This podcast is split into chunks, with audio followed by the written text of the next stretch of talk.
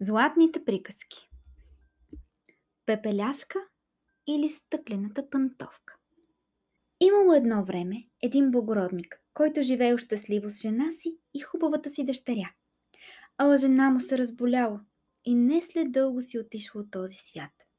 Останал благородникът сам с дъщеричката си, но не му било лесно сам да я гледа и да се грижи за нея. Затова започнал да си търси втора жена, която да бъде майка на щерка му. Ала взел, че се оженил за такава горделива и надменна жена, каквато хората не били виждали. Тя имала две дъщери и двете са зъл нрав като нейния, пък и във всичко останало на нея приличали. Едва направили сватбата и мащехата показала лошотията си. Тя не можела да понася своята завареница, защото била добра и хубава, и така дъщерите изглеждали още по-отблъскващи. Злата жена карала бедното момиче да върши най-черната къщна работа, да мие съдовете, да чисти стаите на дъщерите й. Завареницата спяла на тавана върху наръч слама, докато сестрите й се разполагали в разкошни легла с пухини завивки и имали огледала, в които можели да се оглеждат от главата до петите. Горкото момиче страдало мълчаливо и не смеело да се оплаче на баща си, който и без това щял да я нахока, защото в къщата командвала съпругата му. Когато превършила работата си, девойката се свивала въгъла до камината и пресядала в пепелта, затова всички вкъщи я наричали Пепеляшка. Но въпреки грозните си дрехи, Пепеляшка била сто пъти по-хубава от доведените си сестри, които се обличали великолепно. Случило се така, че по това време царският син насрочил бал, на който поканил всички благородници в царството. Двете доведени дъщери също били поканени, тъй като минавали за знатни дами в онова царство.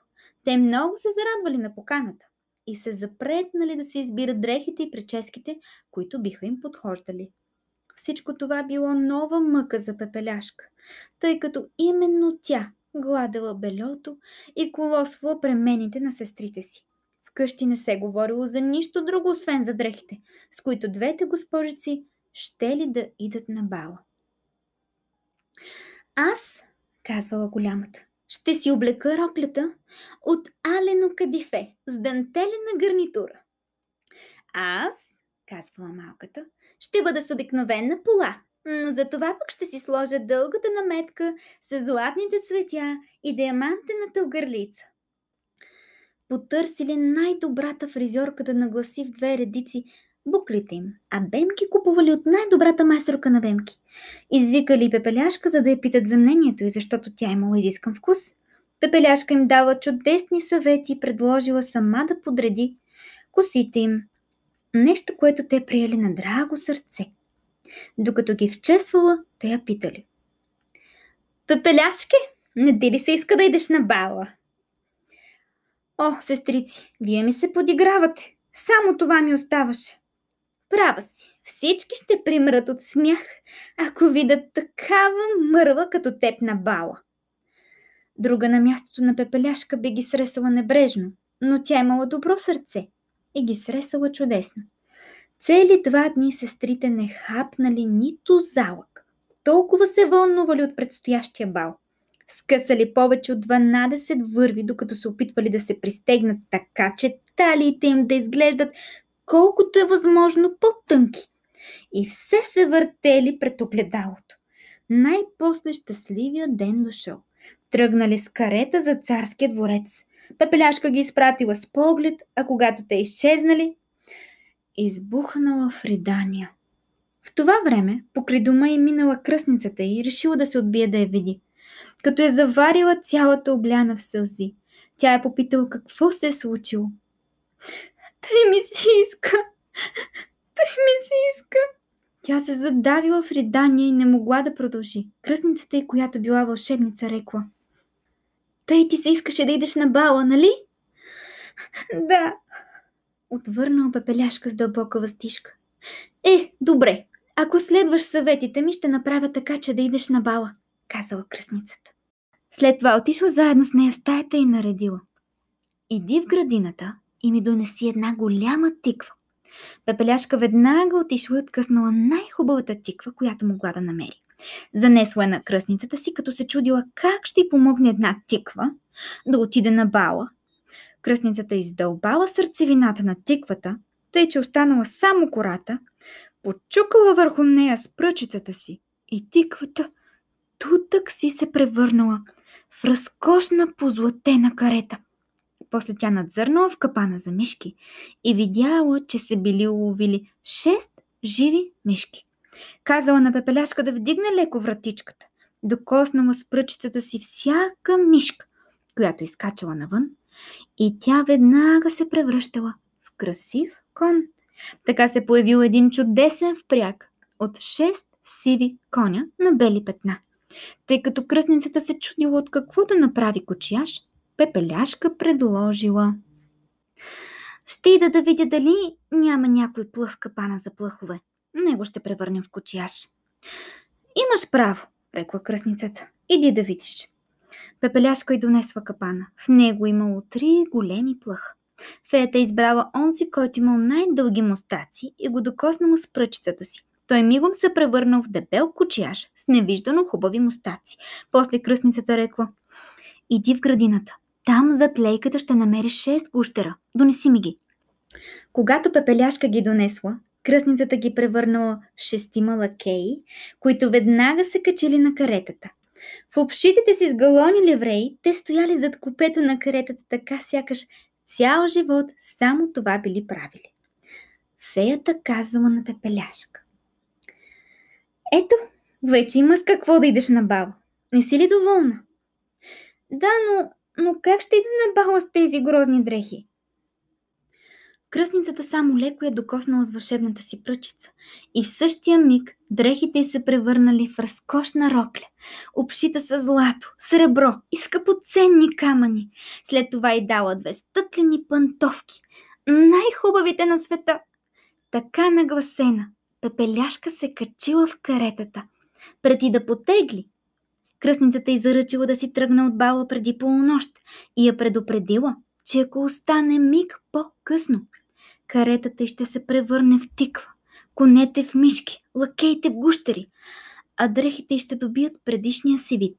Пепеляшка обещала, че ще напусне бала преди полунощ, и тръгнала, изпълнена с радост. Посрещнал я самия царски син, комуто известили, че току-що пристигнала една прекрасна непозната принцеса. Той помогнал да слезе от каретата и я въвел в залата с гостите. Изведнъж се възцарила пълна тишина. Танците спрели, цигулките млъкнали, всички се зърцавали прехласнати прелестите на непознатата. Само тих шепот се носел из залата. Ах, колко е красива!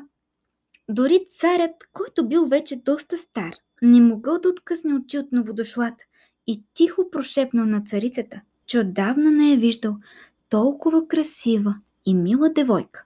Всички дами внимателно заразглеждали прическата и дрехите й, за да се здобият още на следващия ден с такива. Стига, разбира се, да намерят тъй изящни, тъкани и тъй сръчни шивачки.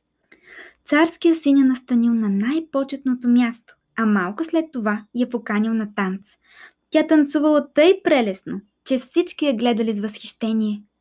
Поднесли чудни ястия, ала младият принц нищо не хапнал, понеже не можел да откъсне очи от непознатата. След вечерята Пепеляшка отишла при сестрите си. Тя се държала извънредно любезно с тях и им предложила парченце от портокалите и лимоните, които принцът й бил дал. Това много ги очудило, защото те изобщо не я познали. Докато разговаряла с тях, Пепеляшка чула часовникът да бие дванадесет без четвърт. Тя грациозно се поклонила на гостите и бързо напуснала залата.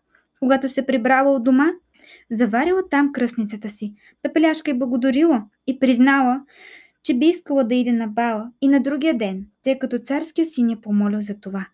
Когато разказвала на кръстницата си за всичко случило се на бала, двете сестри похлопали на вратата.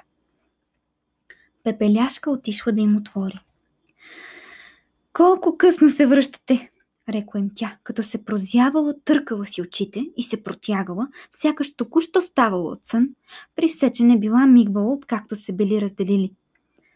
«Ако беше дошла на бала», рекла едната сестра, Нямаше да скучаеш. Щеше да видиш най-прекрасната принцеса на света. Тя беше извънредно любезна с нас. Даде ни портокали и лимони. Пепеляшка не била на себе си от радост.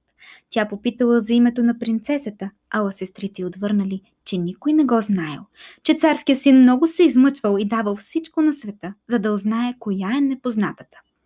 Пепеляшка се усмихнала и рекла: значи тя беше много хубава. Боже мой, какви щастливки сте! Не бих ли могла да я зърна и аз? Ах, госпожице, живот! Заявете ми жълтата рокля, с която ходите из къщи. Да, тъкмо това си мислех да сторя, рекла госпожица Живот. Трябва да съм си изгубила ума да ти дам роклята си на мърла като теб. Пепеляшка се зарадвала на този отказ. И на какво ли щяла да прави, ако Живот бе склонила да й даде дрехата си? На другия ден двете сестри отново отишли на бала. Пепеляшка също била там, ала още по-нагиздена от преди. Царския син следвал по петите и говорил най-различни мили неща. Пепеляшка никак не се отекчавала и забравила за ръката на кръстницата си. Затова щом чула часовника да бие полунощ. Отначало си помислила, че е единайсет часа, но бързо се опомнила. Станала и изчезнала, лека като сърна. Принцът я последвал, ала не успял да я настигне. Докато бягала, едната пантовка се изхлузила от крака й. Принцът я съзрял и грижливо я прибрал. А в това време Пепеляшка пристигнала от дома си задъхана, без карета, без лакей, пак в грозните си дрехи. От предишното великолепие и била останала само малката стъклена пантовка, подобна на другата, която била изгубила. Царският син попитал стражите при вратите на двореца дали не са видели да излиза оттам една принцеса. Ала те отвърнали, че са видели само една много зле облечена девойка, която приличала повече на селянка, отколкото на госпожица. Когато двете й сестри се върнали от бала, Пепеляшка ги попитала добре ли са се забавлявали и била ли е там красивата дама. Те й отвърнали, че е била, ала побягнала внезапно, когато часовникът ударил полунощ. В бързината изтървала една от малките си стъклени пантовки, които били най-хубавите пантовки на света. А царския син прибрал пантовката и после през цялото време само нея гледал. Те били уверени, че той е дълбоко влюбен в красивата особа, на която принадлежала пантовката. И били прави, защото само няколко дни по-късно царският син разпратил глашатай да известят, че ще се ожени за девойката, на чийто крак прилегне пантовката. Отначало царските пратеници я мерили на принцесите, после на херцогините, след това на останалите дами от царския двор, но напразно. Когато дошъл редът на двете сестри, те сторили всичко възможно, за да нахлузят на краката си, ала не успели. Пепеляшка ги наблюдавала през цялото време. Тя познала пантовката си и през смях предложила: нека опитам и аз, може пък да ми стане. Сестрите се разкикотили и почнали да й се подиграват. Ала благородникът, който мерил пантовката, се вгледал по-внимателно в нея и тя му се сторила много красива. Затова казал, че и тя има право да я премери, тъй като заповедта се отнася за всички девойки в царството. Накарал Пепеляшка да седне, поднесъл и пантовката, и малкият крак на девойката спокойно влязал в нея. Пантовката стояла като излята по крака й. Очудването на двете сестри било голямо, ала станало още по-голямо, когато Пепеляшка извадила от джоба си и другата малка пантовка и обула. Тъж час се появила и кръстницата й. Тя докоснала с вълшебната си пръчица дрехите на Пепеляшка и те станали още по-разкошни от предишните. Едва тогава двете сестри познали в нея красивата принцеса, която били видели на бала. Те се хвърлили в краката и почнали да я умоляват да им прости грубите им обноски и злените, които са изторили. Пепеляшка ги накарала да се изправят. Прегърнала ги и казала, че им прощава от все сърце и ги моли винаги да я обичат. Когато се явила така пременена пред младия принц, той я намерил за още по-красива от преди и няколко дни след това се оженил за нея. И тъй като Пепеляшка била колкото хубава, толкова и добра, тя извикала двете си сестри двореца и още същия ден ги омъжила за двама знатни благородници от двора. Златна книга на приказките от издателство Колибри е магия. И съм изключително благодарна на нейния съставител, Жечка Георгиева, че ни предлага тези красиво разказани истории.